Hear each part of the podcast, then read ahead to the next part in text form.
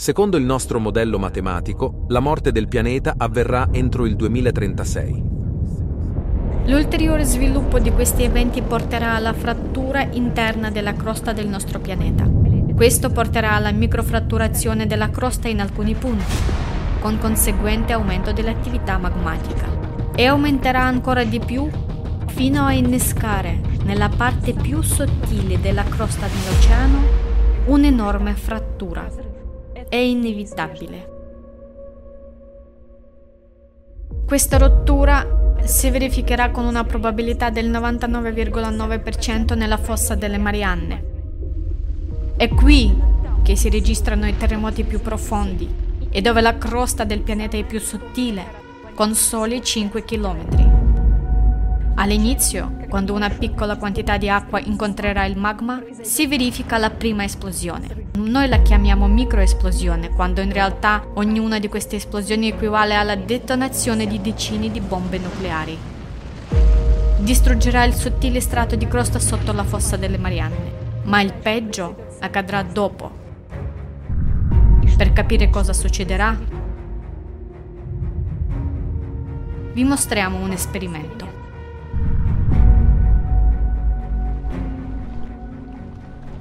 Vedete cosa succede quando l'acqua incontra il metallo rovente? Ora moltiplicatelo per 100 miliardi di volte. Un volume gigantesco di magma proveniente dal pennacchio magmatico squarcerà la fossa delle Marianne in un istante e miliardi di metri cubi di acqua incontreranno miliardi di metri cubi di magma. A causa dell'improvvisa rottura delle molecole d'acqua oceanica, l'ossigeno e l'idrogeno verranno rilasciati a pressione enorme sul fondo della fossa delle Marianne. Ci sarà un'enorme esplosione. Questa esplosione sarà equivalente di migliaia di volte l'intera scorta di armi nucleari disponibili sulla Terra, sottoposto ad una pressione estrema estrema, l'oceano non si limiterà a bollire, ma esploderà. Si solleverà un'enorme colonna di vapore mista a polvere. Questa gigantesca colonna di vapore sottoposta a una pressione tremenda si espanderà così in alto da squarciare la nostra atmosfera. L'atmosfera si arriccerà come una coperta e verrà spazzata via dal vento solare.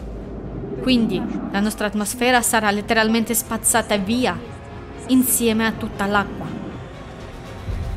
Nello stesso tempo, questa gigantesca esplosione causerà un potente colpo d'ariete diretto all'interno del nostro pianeta, perché 11 km di acqua nella fossa delle Marianne rappresentano una pressione enorme nel punto in cui avviene l'esplosione.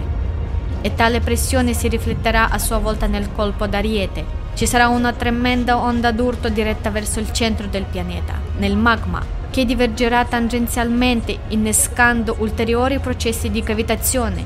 In questo modo il magma si espanderà in tutte le direzioni di un fattore 10, cioè ci sarà 10 volte più magma. Il pianeta verrà letteralmente squarciato dall'interno. Il magma prodotto da un tale impatto si comporta come una sostanza gassosa. Tutti i vulcani, le crepe, le fratture, tutti i confini delle placche litosferiche scoppieranno ed erutteranno simultaneamente la Terra sarà sommersa da colati di lava proprio come è accaduto su Marte.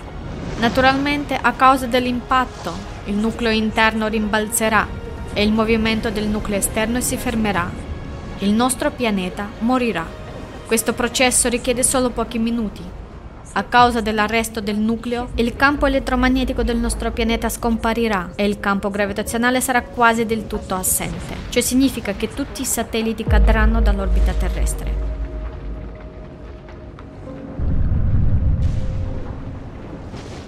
Compresa la Luna. Ma noi, umani, non saremo più minacciati da questo, perché come conseguenza di questi eventi, noi come umanità cesseremo già di esistere completamente.